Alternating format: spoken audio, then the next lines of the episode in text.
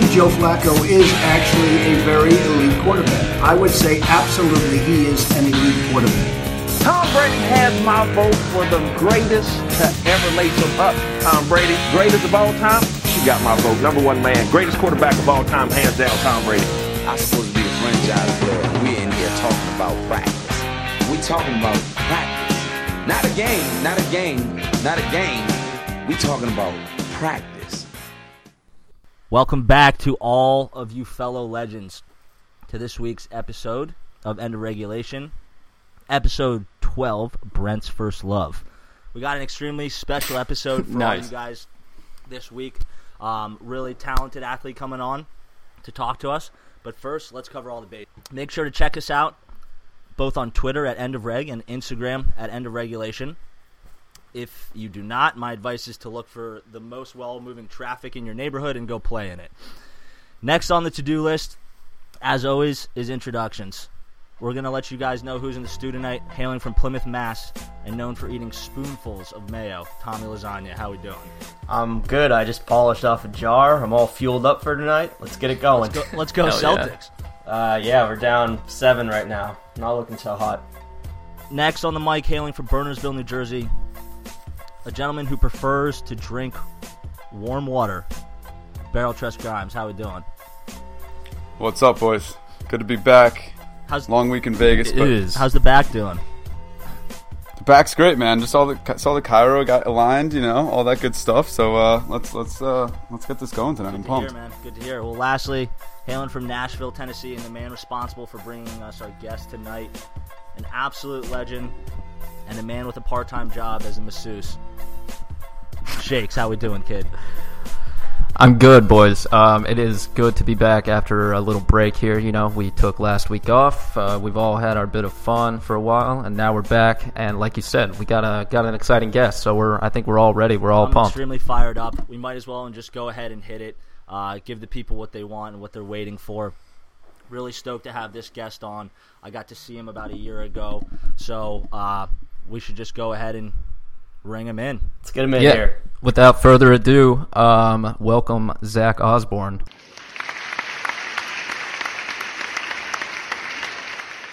First of all, I'm sure everyone has already said it, but uh, Zach, you know, we very much appreciate you coming on, doing us a big favor. Uh, everyone here is a huge fan. Obviously, I've seen you race a lot throughout the years. Uh, Gardner had the pleasure of coming to see you last year wrap up Let's one of your Creek. championships. So, um, and the other guys have been tagging along since the college days. So, thanks. No problem, no problem. Thanks for having me, guys. Of course. Uh, well, we'll just sort of get right to it. Uh, we're going to open it up. I sort of gave you a heads up. You know, we'll start talking about a little motocross, and I'll I'll carry that. Um, and then after we talk some moto and sort of learn a little bit about you, uh, we'll just we'll just kind of lighten the mood and let these guys ask you some more fun questions, sort of off the track style. How about that? Sounds good. First of all, um, you know, like what? How old were you when you started racing dirt bikes? How did you get into racing dirt bikes? Tell us a little bit about that.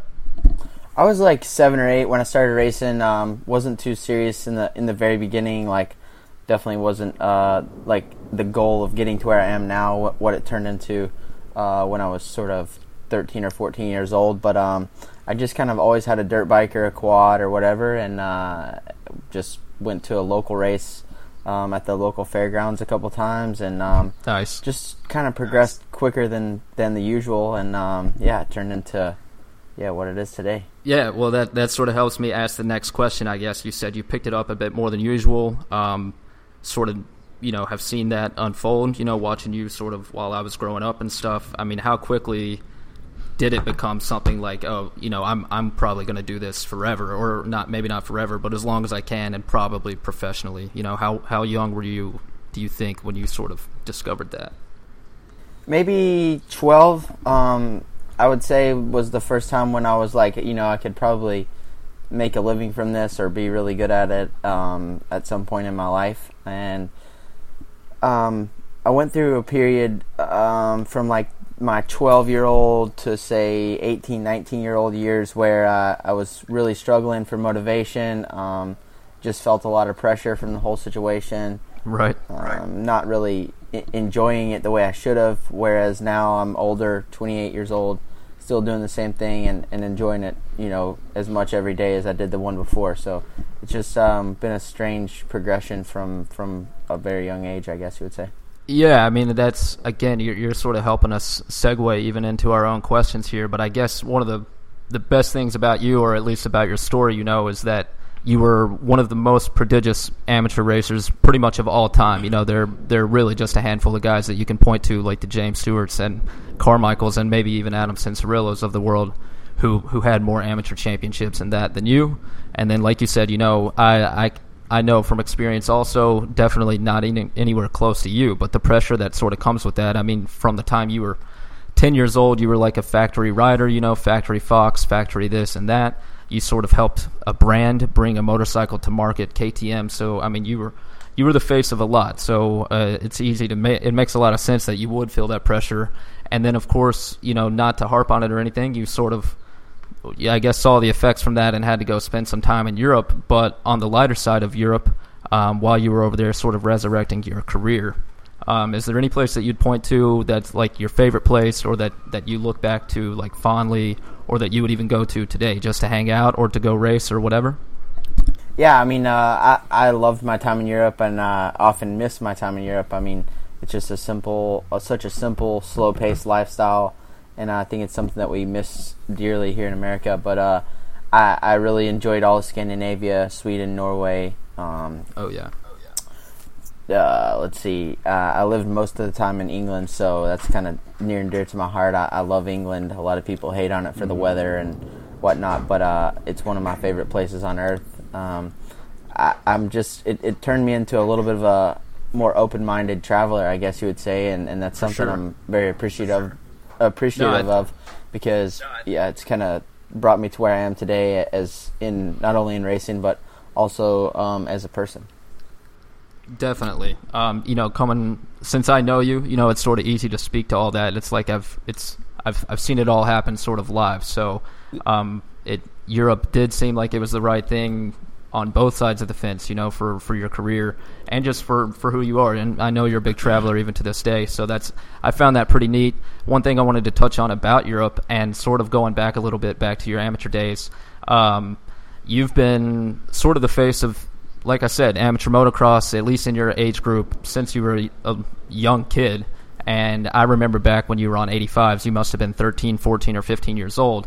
Um, went to, I think, France and also Latvia, right, to represent uh, America on the Junior World Cup team.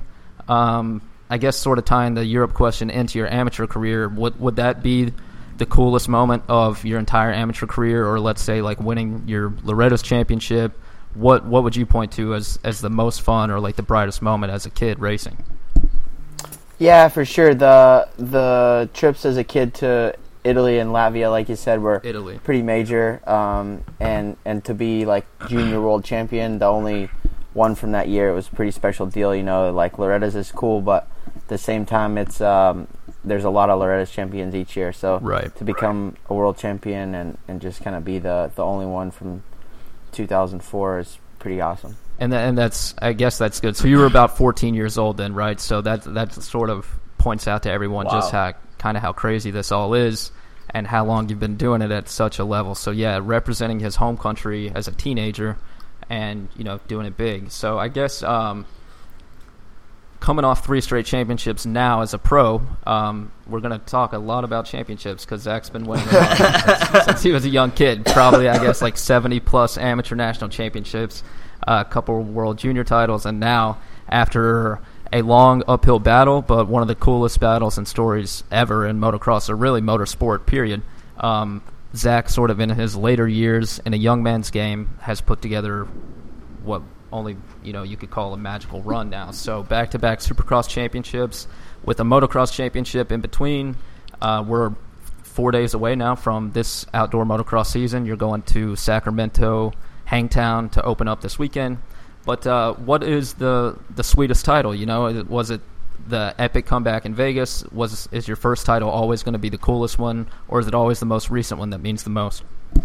It's hard to say. Um, I had this conversation with my wife your sister earlier this week, and uh, um, it's one of those deals. The the first one was just so kind of epic, I guess you would say, um, in terms of the way it went down and Right. and just that it was my first and, and everything like that. It's uh, it's not really the the whole. It's never as fun the second time kind of thing, but um, That first one was sweet. Huh? the first one was pretty awesome. I mean, uh, there's there's not much um, more to say really. I, I can only think that you know epic kind of comebacks and such don't happen every day in sports, and um, it's pretty incredible to be part of uh, of one of the better comebacks or whatever you want to say in uh, in our in my sports history. Definitely. Um, you know, I would say like instant reaction to that, which guys, what we're talking about is uh, last year at the Supercross finale. You know, the season-ending finale. Zach pulled off, honestly, like he just described, the most amazing comeback of all time. Gardner and I were actually huddled around my phone in the movie theater in Washington D.C., causing an absolute scene while it was going down. So we saw it live. But I think uh, instant reaction, like in the motocross world, was it's pretty much a you know a well-known fact that that people had just watched one of the craziest things to ever happen in motocross. So um, it's cool that it was you. It's cool that it was you that won, as opposed to being on the ground. Um, so yeah, I mean, I, I kind of expected you to say that that number one was uh, was definitely the sweetest one. I mean, it doesn't really get much better than that. So that's awesome. Um, but congrats on all three now, and hopefully, um, hopefully number four is not far. Brent. I I do have uh, one question, just because we have been we have been passing around an article, Zach, that you've obviously probably read multiple times, but talks a little bit about your unusual journey, um, and, and kind of you know how you came from Europe back to the states and everything you've done, uh, you know, to this point. Would love to hear you touch upon a little bit like what you would contribute the most to, you know, your success in Europe and getting back to the states and, and being where you are today, uh, you know, with everything that you've done. mainly just being open minded. I mean, um, I went there kind of with the, my last ditch effort that I could possibly kind of put together. I had been working a job for my dad, and um, it was just one of those things where like the rubber met the road, and and this was either the beginning or the very end. You know, the beginning of, of the the rest of my life or the the end of my motocross era. And I think that just that realization and um, and as well as being open minded when I went there to you know just know that um, no matter what happened, it could be yeah really good or really bad, and, and either way, I I gave it an effort that most people don't ever you know I went down an avenue that most most people don't ever go down. So um, I think that those two things combined uh, were really the the turning point. Yeah, man. Well, it's been amazing to, to see, obviously, and we're all stoked to continue to watch your success here. I, I think uh, Gardner wasn't that. Uh, I think it was a Trans World Motocross article. Zach, you're, you're probably extremely familiar with it, maybe from last year, but we'll we'll get that up on our Twitter page, um, so anyone who's interested can read. It's an amazing read, but yeah, Zach definitely has quite the story as far as working his way back from a place that that maybe only a handful of guys um, have ever worked their way back Yeah. from. So on on that note, actually, I do have one question. Like, I know there's a lot of ups and downs with like racing in general, and has there ever been like a big injury or like a big setback to you that you may have physically had that you had to deal with like during this this progression of your career? Yeah, quite a few. I mean, uh, injuries in our sport are just kind of Yeah. common. Um, unfortunately, we don't have a roll cage. We, you know, we're pretty open to the elements, so um, it, it happens. But um, like one of the the worst injuries, probably mentally and physically, was uh, in 2012, which was my last year in Europe. Um, I had signed a deal to come home uh, with uh, with Geico Honda, one of the other teams in the premier teams in the series, and um, I was preparing for the the World Championship. I, I had really high hopes for the season, and just um, was in a really good place with my riding and fitness and everything. And um, actually, I had a bike malfunction and broke my collarbone really bad, and uh, was knocked out for you know a couple minutes and uh, bruised all my ribs and a bunch of my uh, my guts and whatnot. And uh, that one was was tough to swallow, mainly just because it was not my fault and. Um, it you know it was all kind of taken away from me through something that that I had no control over which um, as an as an athlete and as a especially an athlete in motorsports you always want to be in control and it's it's kind of uh, I don't know like a stigma almost that you know you're always if you're the driver of something you're you're always in control and and what happens is um, sort of at your your will. So um, to have something happen that was completely out of my control and and destroy my whole season was uh, really really tough And Zach, and Zach, how do you keep like the, the motivation to, to do all the rehabilitation and, and getting your strength back and being able to get back on the bike uh, through all that? Like, how, how do you keep kind of like in the back of your head, like I got to keep pushing for for what I need? Yeah, I mean, uh, I don't know. That's something that's kind of built into you as an athlete, I guess, uh, and even as a human. I mean, just the the fight or flight Mhm. kicks in, and, and you know that um, it's your job, and, and you're going to go to work tomorrow. Yeah. You know, if you staple your hand to your desk, you're not going to just quit working forever. You're you know, it's it you're going to have to come back. So no matter what, there's setbacks, just um, injuries in, in motorsport and and sport in general is uh, part of the game. Yeah. Speaking of that uh, that collarbone that you broke in that, that crash over there, um, how many times have you broken your collarbones combined? I, I kind of want people to know this. And how many how many bones would you say you've broken in your career? Oh, I don't know. Um, I think seven collarbones, maybe eight collarbones. I, thought, I thought you only have one collarbone. Wrist a couple times. Oh man, Yeah, That's making you get you catch my drift. Jeez, man. So a lot. Uh, it happens quite a bit. Yeah, I just I just wanted to throw that in there. You you slyly mentioned that collarbone as if it hasn't been the biggest problem in your entire life. Well, so. you bring up uh, you bring up these injuries and how some of the times, uh, or a majority of the time, you know, it's out of your hand. It's not your fault. I've seen a couple pretty gnarly crashes. It gets pretty cutthroat out there. Love for you to touch upon like the relationship with the other racers and the other riders, uh, uh, just both like off the track and on the track. Um, how you guys kind of interact and, and how things are. Um, I mean, it, it all depends. Uh, some people hate me. I'm one of the more aggressive, cutthroat guys out there. So, I mean, that's that's part of the game. It, the, there's no uh, there's no way around it. I mean, um, if if uh, it, it's our livelihood, you know, it's for money, and there's a lot on the line and a lot of pressure, and, and I'm always gonna go for the gap if I see it. So, um, Shoot the gap. yeah, I mean, there's obviously, like I said, some guys who aren't that, that keen on me or um, who don't like me so much, but uh, I'm okay with that. And um, but also there's guys who who know the way I race and they're completely okay with it, and they know that if I'm behind them, that that I'm gonna you know give it my all. But um, in a sense, they respect that because they they're the same or, or, or want to be the same or whatever the case is that you know they would uh, do whatever it takes to, to win or um, get the next spot. That's what it's all about. Yeah, and I, I I just had one more question, uh, kind of in regarding to Shakes mentioned before that you're kind of on the, um, you know, you're kind of one of the older riders in the series, uh, and it's kind of a younger sport. How do you keep up? You know, and how have you had to adjust your training to to kind of keep the the level of performance that you've been able to do? Now my training's more, um, I would say, like maintenance based, um, based around recovery and um, just being as fresh as possible every day. I definitely don't feel like I did when I was, you know, 22, 23. Um, I wish I did, uh, but for me nowadays, it's it's more about um, just staying staying sharp as well as uh, staying recovered and um, injury prevention type stuff. To where Yeah. I uh, where you know just keeping the mobility good and and um, I do a lot of stretching and yoga, some meditation, um, just to, to keep my mind right and fresh and um, yeah, that that's kind of the gist of it these days. Ha- have you have you ever run into the Tom Brady TB12 method? Shut up, Tom. Shut up, Tom. Wait, Well, I didn't let's- hear him. What did he all say?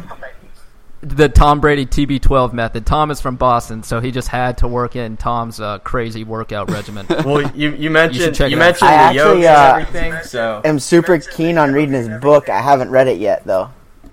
Yeah, you should do that. But while while we're here at, at a midpoint, let's move it on to some maybe not so motocross um, focused questions. Who would you say, um, just maybe throughout the course of your life, career, or just currently, has been like your biggest inspiration or influence? Whether that be just being sort of the person that you are, the racer that you are, etc. Um, racing and sport wise, probably um, Mike Brown. He's a, a past racer from uh, my area, uh, someone that I looked up to a lot as a kid because um, I was around him a lot, and uh, our, our career paths are strangely similar. Um, he went to Europe for for quite a while, um, won a couple British championships. I won one British championship. He won the the outdoor title that I won last year. It's just um, yeah, oddly uh, very similar. So probably him is, in terms of racing, and um, I'm not sure uh, as far as as life goes. Um, I lean on my faith a lot, but I mean, uh, as far as day to day who I am, I just try to to be my own person and, and call it like I see it. Um, not really base it off of anyone else. Very cool. Thanks.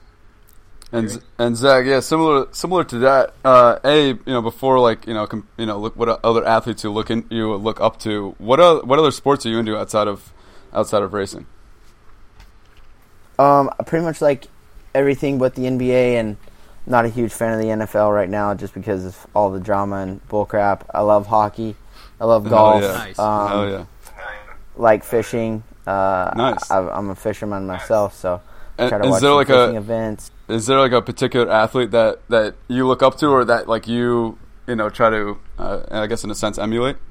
Um, I mean Peyton Manning. Yes. I was, I was waiting for that. Say that. Um, but uh, also Jordan Spieth. I think he's Yeah. a like a tenacious guy. Uh, really a fierce competitor, um, but also kind of uh, a wolf in sheep's clothing, if you will. Yeah. He's he's very tenacious on the on the course, but at the same time, he's uh, takes time for all the fans and and uh, does all the all the side stuff that's not always fun as well. There you go. What Yeah, about, that's awesome. Uh, Lance Armstrong. Thoughts on Lance? You big Also a Lance guy? biker. I don't know, man. It's so tarnished and so controversial at this point. I don't even care. good, good answer. I, I just know you, Zach does a lot of cycling. How many how many mi- miles do you cycle in a week? Um, not not that many at this point in the season. Um, sometimes during the off season, it's a couple hundred a week. At this Ugh, point in the season, wow. you know, 40, 50, 60, something like that. I think It's I, I think I've done that in my right now. lifetime. Yeah, Yeah, maybe. I'm lucky to get I'm lucky to get ten thousand steps in a day. All right. Uh, All right, Zach. Here's uh, who would you say is uh, your favorite all-time band or artist, and what's your go-to song by them? Oh man, um, probably it's a tight race between Kings of Leon and Lynyrd Skynyrd. Um, Two great If I had to take Skynyrd, um, I'd probably say Freebird and um, Simple Man. If I had to take Kings of Leon, All right. man, it'd be tough to find two. I don't even know. I feel the same way. Those are those are awesome Well, answers. Good for you. I think we're gonna, we're gonna have to use one of those as our playout song for this episode. Here- Here's I'm down here's an even Right? here's an even tougher go. question. You get stranded on an island. I don't know how this scenario in, involves a, a portable DVD player, but it does. does. you got three movies that you can keep and watch for the remainder of your lifetime on that island. What are they? Uh, the first one's pretty easy. Uh, Book of Eli. It's one of Nice. my one of my favorites, all time favorites. Um, number two, uh, I don't know. One of the Bournes, probably the last Bourne. I'm a big Nice, Jason nice. Bourne fan. Not a huge Matt Damon fan, but Jason. Bourne's sick. And the third one, I'd have to have something funny, um, just because those are pretty serious. So, um, I'd probably take Happy Gilmore, Yes. just because nice, it's, it's nice. it's fun, and it was also um, obviously the end of regulation best out of the go, baby, which gave me hope that there is still hope for humanity. Let's go. I, I could not those agree are more. those are a Uh, that's- solid that's solid list. Uh, I have, I guess, a little an- another kind of random out there question, but you know, you mentioned fishing. Uh, you you know, big sports fan all around. What's one thing that the listeners out there might not know about you? Um, yeah, I'm an avid fisherman. Um, I love to fly fish, uh, mainly for trout, but I I don't really care uh, what I'm fishing for. If I'm fishing, I'm happy. Are you a saltwater or are you a freshwater guy? Freshwater. I'm a freshwater guy. I'm from the mountains, so it's, for me, it's uh, all freshwater. But my wife tells me often that I'm the the only person that doesn't have a social security card that also owns a fly rod. So, um, Well, uh, spe- speaking of that, I was do. hoping you'd actually mention that because our boy Harry here is a big fly guy That's our- right. himself. That's right. I've so got the next time we have you on to interview, we might just have to like book a freaking cabin in Colorado and just go That's fly right. fishing and record a podcast. I'm totally in. I'm totally in. I got some two really good guides in Colorado that I've been out with that are spot on Hell yeah. in two yeah, awesome uh, spots. So I w- that would that would be an incredible cool. thing. Well, I, I know you're a big. Uh, you like to travel. You like to do cool stuff. We've we've had a cool couple trips ourselves. Yeah, dude, we should do that. but uh, Zach, speaking of cool stuff, if you could, let's say, if you could go to any sporting event, we just have a couple more questions left, by the way.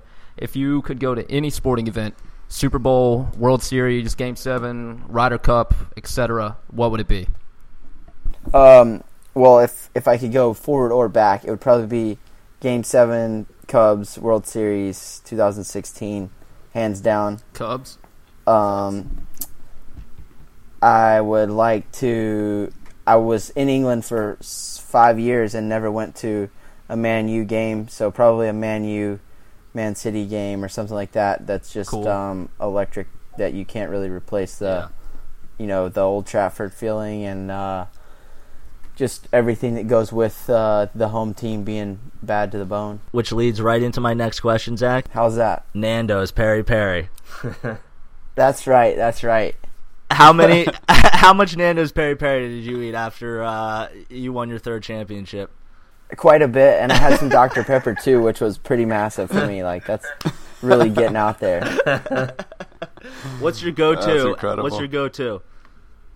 Go to restaurant? Or no, just go-to at Nando's Peri Peri. Oh, the grilled chicken breast, uh, butterfly, with coleslaw and French fries. Nice, Mm. nice meal of a champion. That's what it's about. Well, right on, boys. Uh, Tom, here, you got any last questions? I'm good. Uh, This was awesome. Yeah, I can't thank you enough. Yeah, Zach. thanks a lot. No problem. Anytime. I have Yeah, actually been listen, listening, uh, so it's uh, uh, cool to get on. Yo, we we greatly appreciate that. I, I know for a fact Zach has been listening. He's been extremely interested, kind of asking how we're doing. Super cool. Thank you for coming on. The last thing I'll say is, like I said, uh, Zach is going for his fourth straight championship as of this weekend, round one of the AMA Pro Motocross Championships out in Sacramento, California. Um, you can tune in. That's It'll right be by me. Yeah, um, I think NBC, NBC Sports and NBC Sports Gold if you're streaming. Uh, so if anyone wants to watch it, please do. Thank you, Zach, for coming on. We we greatly appreciate it, and best of luck uh, chasing that championship. No problem. Thanks for having me, guys. All the best.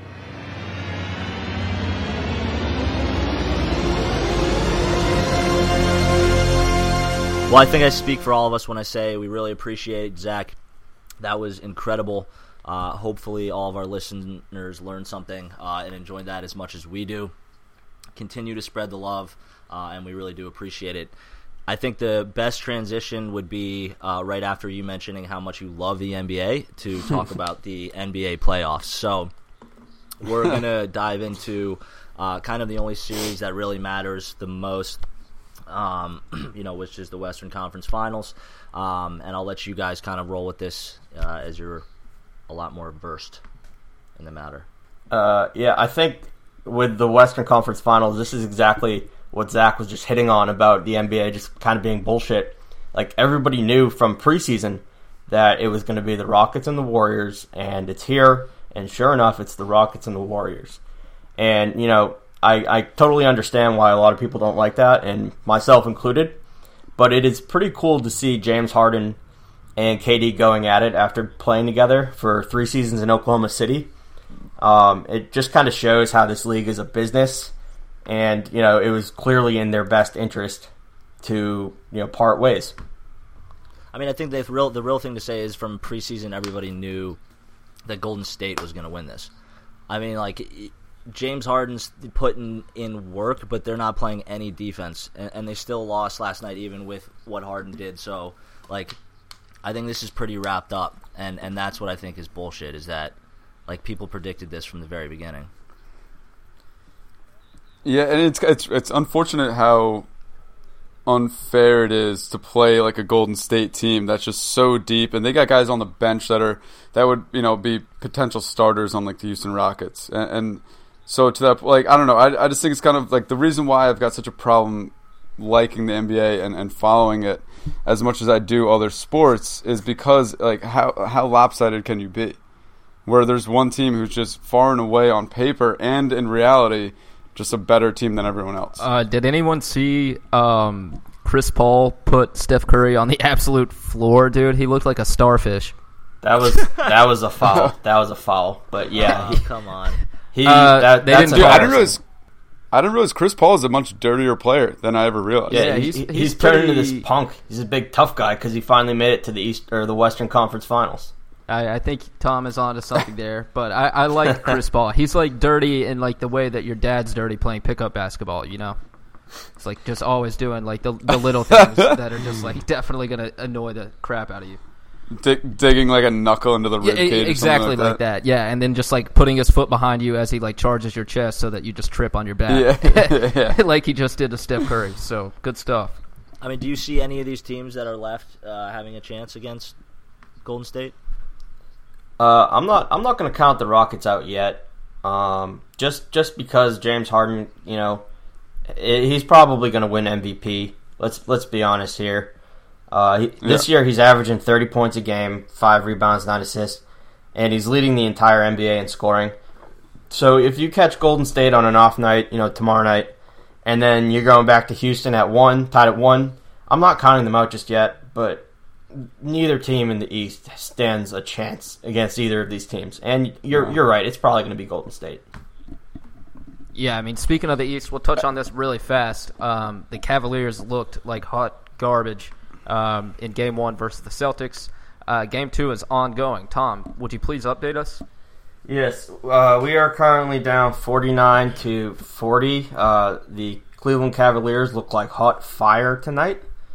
Um, we're, we're, we're getting it close.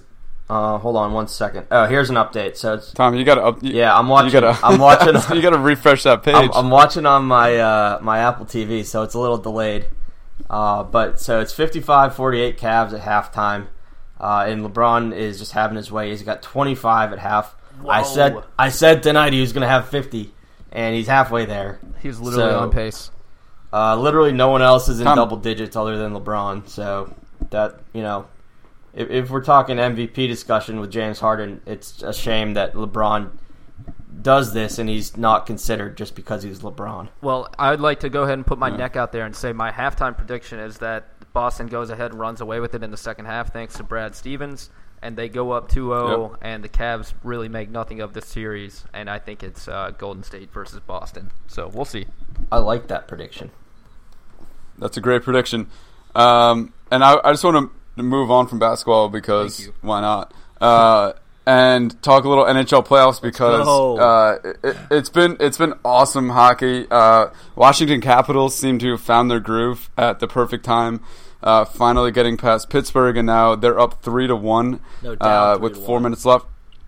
They're down three to one. Excuse me, with four minutes left in the second period, They period. have a 2 0 lead Uh, in Washington, series. Correct. th- they're Yeah, they won two on the exactly, road. but they're in, Yeah. one two in the road. They're gonna be they're down in Washington, uh, which is fine. Uh, it should be expected. Tampa Bay is that good of a team. Um, but Shakes, have you been watching the uh, Western Conference at Uh, all? as you well know, I've been watching a lot of the Western Conference, and man, yeah, I I've pretty much said this entire time. Like, I think the winning the winner of the whole thing is going to come out of that Nashville Winnipeg series. What a series it was! Uh, went to seven games. Um, came out. Rinne, who, if you follow the end of regulation Twitter account, I made note that that it was pretty much all on his shoulders. If he came out looking sloppy like he did last year in the Stanley Cup final, then it was it was not going to go our way. He had to come out and do his thing, and that's exact opposite of what he did. He gave up two incredibly soft goals within a couple minute period.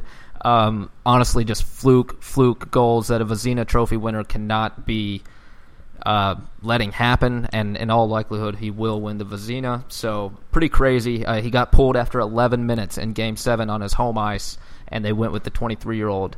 Uh, they tried to make a comeback, but in the end, it was Winnipeg, and Winnipeg's deserving. I don't want to take any as much of a Nashville homer as I am. I mean, they're built top to bottom, just sort of like the Preds. hockey. Yeah, they're they're great offensive team, have great goalkeeping, have great defense. They can score on defense. Their power play is nice. So, but um, you know, Vegas still the story of the playoffs, and here they are. I think it's tied Yep. up one-one Vegas and Winnipeg. Yep. They played them. Yeah, they Yeah, I- they play on uh, Wednesday at nine o'clock They play on Wednesday. I, tonight. I watched a good amount of the game last. I watched a good amount of the game last night. Uh, Vegas was a better team. Uh, 3-1, they- I think the first three one. About ten minutes. It took about ten minutes through the first period for Vegas to really start like getting into the game. They started out very slow. Uh, Winnipeg, you know, had them kind of on their heels, so to speak. Uh, lots of shots, peppering the goalie. Um, um, Marc Andre Fleury played significantly better than he has in the past four games. He's been averaging three goals a game uh, for the past I think four or five games, uh, dating back to last series. But uh, they look great. Uh, Jonathan Marchessault is a is a goal scorer. He had two goals last night. Uh, William Karlsson was a little quiet, but he's still effective.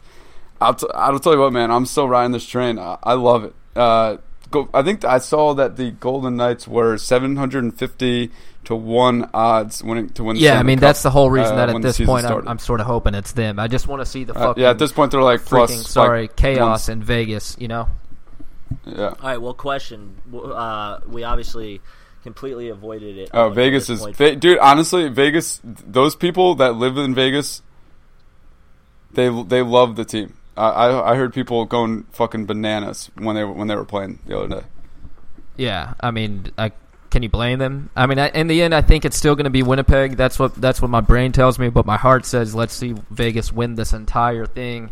And like I said, just people celebrating in the streets who put fifty dollars on a seven fifty to one bet, and and just go go have a day. You know, could you imagine? Oh my god, I would be losing my fucking mind. Emotions, emotions aside, we we've avoided it obviously up until this point for good reason because there's no re- you know there's no reason to speculate.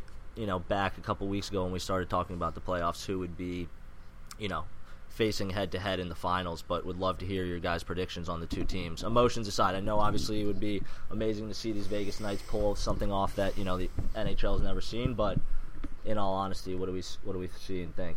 At this point, I think it's uh, Jets, Capitals, and Jets win the thing. Uh, uh, sorry, go ahead. Um, this is it's tough, man. Uh, to make it to make a prediction is really just you know me just bullshitting, but uh, Maybe not to win the whole thing, but I- just to I go to really- the finals.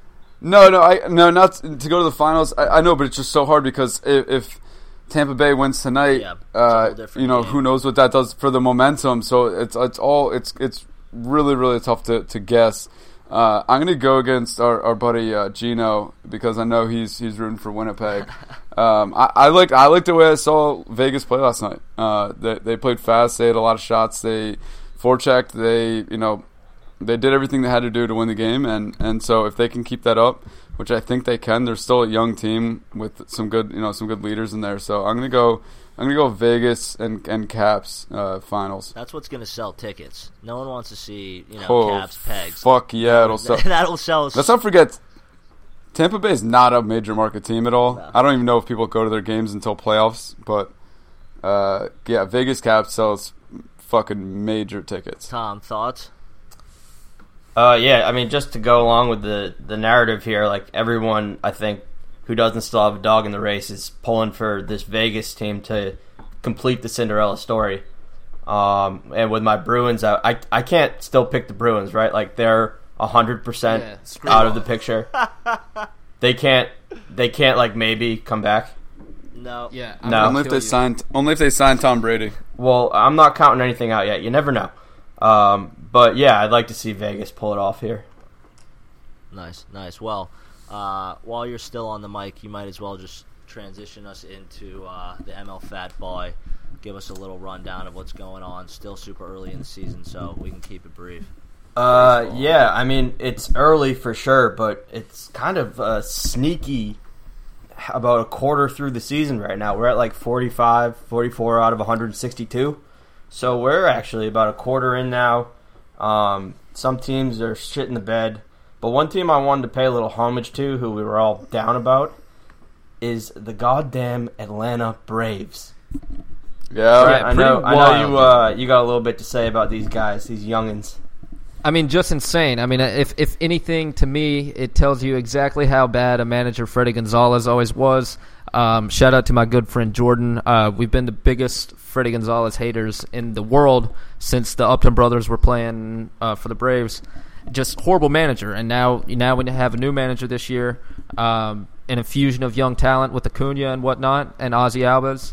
And I mean, it's it's pretty crazy. Even with all that said, I would have guessed honestly that we really wouldn't be that maybe we would be in the picture or the fight for like the last wild card spot, but to be leading the National League at this stage in the season, like you said, a quarter of the way through, uh, the national or the National League is actually like incredibly deep. By the way, uh, I think we pointed out today that uh, there are only like five teams under 500 in the whole league, and Right. you know, um, in a tough division, the Phillies are hot. Uh, the Mets started out hot. The Nationals are very good. Um, the Braves, here we stand. So I'm just as shocked as anyone, but I hope they keep it going. Bautista has helped a little bit. Pretty crazy.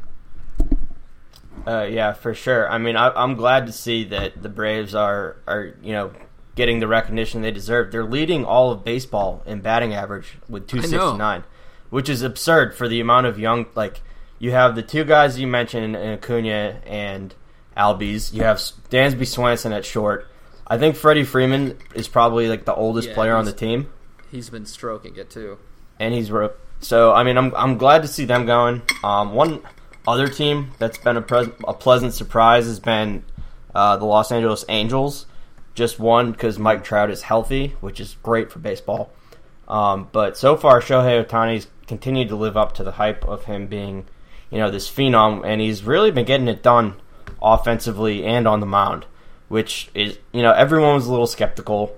But uh, uh, you know he's got good numbers. Pitching, he's three and one with uh, like 45 strikeouts, which is a franchise record for any uh, Angels pitcher through six games. And he's hitting almost 350 um, at the plate with five homers and only 70 at bats. So it's a small sample size, but you know, good for him. Um, and then I guess uh, just really quickly, I'll hit on my top five teams right now. This is, you know, coming from me and my personal opinion. So if you don't like it, um, I don't really care. Um, but number five, we got the Diamondbacks, who have been a little shaky as of late, but they're still leading the NL West, which is probably the toughest division in baseball still. Uh, four, we got the Houston Astros. Uh, they're up one game on the Angels right now in the AL West, but they're just they're they just got too much talent. It's going to come around. They their pitching staff leads baseball with the lowest team ERA and the most strikeouts, which is just a deadly combination uh, in any bullpen. And they got three Cy Young winners at the head of that rotation, or you know Cy Young candidates. Uh, three, the Nationals, who are the hottest team in baseball. They've won 13 of their last 15 games, and they're currently playing right now, but uh, against the Yankees. So really sweet game. Uh, I think I don't know. Get a score check on that later. It's delayed right now, but um, Oh, is it's- it? Yeah, it, it's terrible weather right now here in DC. It's absolutely outrageous. It's tied three three. Um, I left to obviously come here and be with the boys in the stew, but Nice. right, when I, right when I uh, right when I left, Austin roped an absolute dinger, which was amazing to see. So um, I think they. Uh, I don't know if they're going to be able to finish this one out, but hopefully, uh, hopefully they will. Tom, you're a big fan of Tyler Austin, right? Uh, yeah, that guy's a little chump. he got that ass beat by Joey Fisticuffs. Uh, Ty- Tyler Austin is just trying to make a name for himself because he knows in like two weeks Greg Bird's coming back and he's getting sent down to AAA. Yeah. So he's just trying to make a big deal so other coaches will be like, "Oh yeah, Tyler Austin, I know him. I'll trade for him." Because he Yeah. knows his He might be right. his his time right. in the starting lineup is He's- limited. Yeah. Um, interesting. Uh, sorry, go ahead, Gardner. No, no, no. Go ahead. I was just I was just gonna get into you know my two and one here. Yeah, I would say I was going to say it's interesting that Boston's uh, you know down here this low as one of the last talking points. Yeah, so as of right now, oh, it pains me to say this.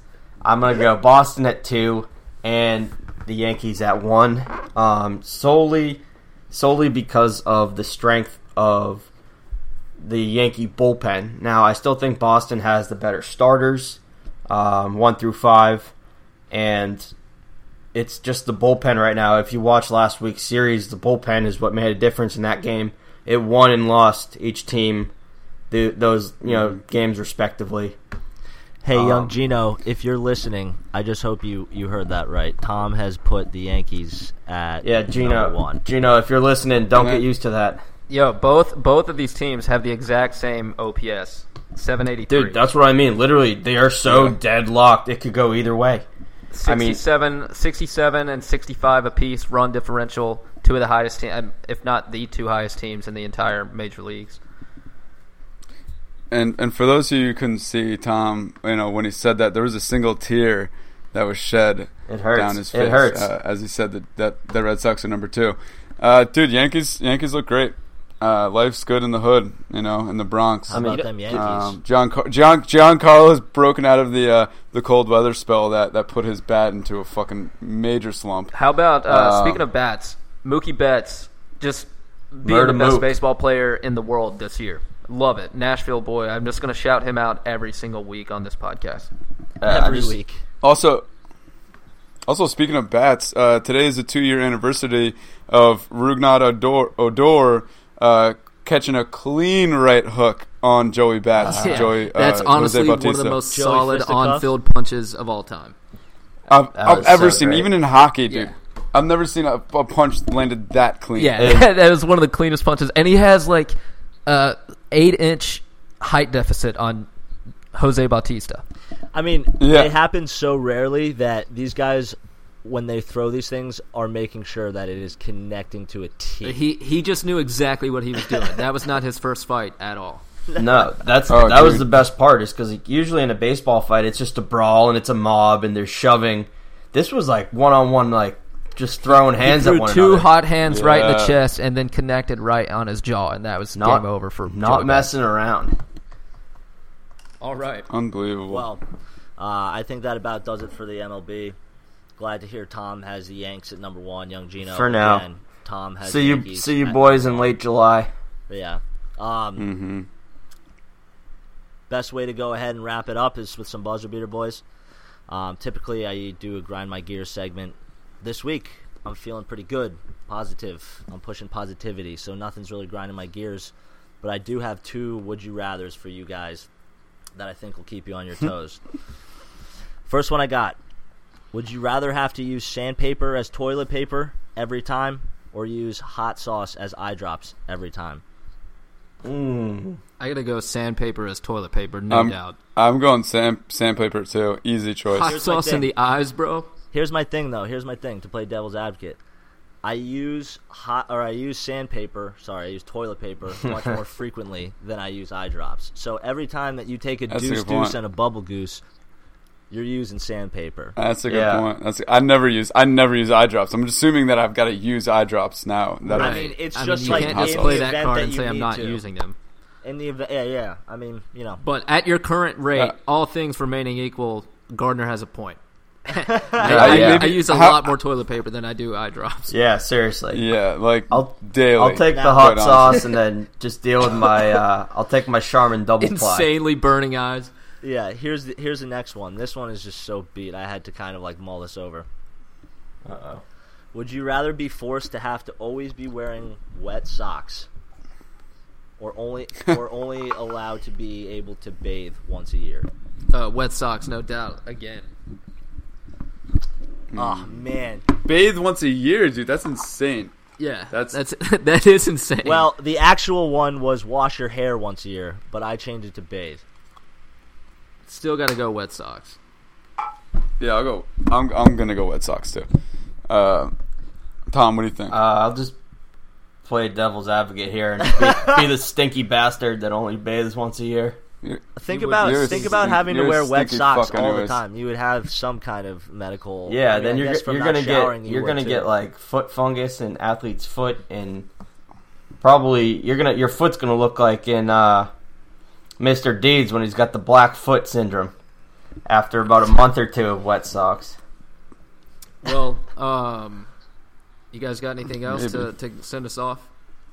Yeah, I think there's a couple other uh, segments that are there listed. If any of you guys want to run with them, I did have a point of mentioning. Uh, now that we're done with those would you rather's, Michael Jordan's uh, newly announced ESPN Netflix uh, ten hour documentary ser- docu series, I should say, that's coming out. Um, super stoked about that. I think it's going to be amazing, especially because we are big goat fans here and not LeBron fans. So don't push any of that shit here. Yeah, yeah. No, that's going to be great. Also, I want to mention uh, I watched a good amount of the players this weekend. Uh, for you golf fans out there, uh, Webb Simpson, great win. Good to see that. He kind of ran away with the whole thing, so it wasn't as exciting. But on Sunday, there was, or Saturday and Sunday, really, there was a lot of movement uh, of people trying to catch up to Webb, uh, including my man, my favorite golfer of all fucking time, Tiger Woods. Um, who kind of made his charge late, and then he got to the last four holes, which he's been historically bad with, and he continued to be historically bad again. Uh, you know, put one in the water, and then it kind of uh, on 17, and it kind of all fell to fell you know fell flat on its face. But uh, Tiger, Tiger is close, man. He, he's really close. Someone just mentioned, I forget who it was, that he's going to win another major. Uh, it wasn't just anybody; it was like a PGA Tour player who played with him. So uh, I'm pumped about it. Um, I will say Tiger will win one or two more majors, but he's not passing Jack. Do you want him to pass Jack? Pass Jack or no, I'm, I'm just- a big time Jack guy. Okay. Well, Tom, Uh, just quickly on that golf note, I wanted to give a shout out to my favorite current player in Justin Thomas, who's officially taken over the number one ranking um, in Yeah. in the PGA. So it's been a long time coming for him. Congrats! Um, and to sort of go back to our uh, gambling habits of late, gambling is now legal, so it's not a habit; Yeah, it's just a hobby. So yeah, I don't really know how it's gonna play out just yet, uh, like legally. Um, but but uh, you legally, know, end of regulation's about to make a lot of money because we are six for nine our NBA playoff pick. I'm rich, Got money in the bank. Yeah. Shout out what you drink. I got money in the bank. Yeah. Shout out what you drink. I got money in the bank. Yeah. Shout out what you drink. You can take that to the bank. just been giving out free money to you We're guys. literally. Like I shouldn't even say we. I should say Tom is literally giving free money to the people. Six of nine. So for all of NBA you- picks, I mean, follow us on Instagram, please. Please bet with If- Tom. If not ever for heard the term- professional athletes, but to make some money. you just ride Tom. I mean, it's it's that simple. So if you want to make money, Simple as that. I like to make money, so I've been riding Tom. I don't know if you like to make money, but if you do, you'll ride Tom. And Brent loves riding Tom. who wants Exactly. to ride Tom? Tom. The, the main thing is Tom loves to hashtag be ride ridden. Tom. the, the main thing is Tom loves to be ridden. I just Uh, actually, actually, across. quick, quick shout out, our boy, longtime friend Michael Porter. If you're listening, don't fade, Daddy. I've been hot. I've been hot. All right. Well, last thing. Um, check us out on social media, of course, at End of Regulation on Instagram, at End of Reg on Twitter. Uh, we've been killing it as of late. Um, so check us out. Tag along. Listen to next week's episode. What else do you want? Professional athletes and money picks. Let's yeah, go. Um, Zach Osborne, thank you so much. He will not be the last uh, athlete to come on the show. Uh, we hope to ramp that up a lot more in the near future. So Yeah. thanks for hanging in there. We'll send you off with one of his favorite tunes. He mentioned it, Kings of Leon. Here it is from their second album, Taper Jean Girl. Peace out, boys. I enjoyed it. Deuces.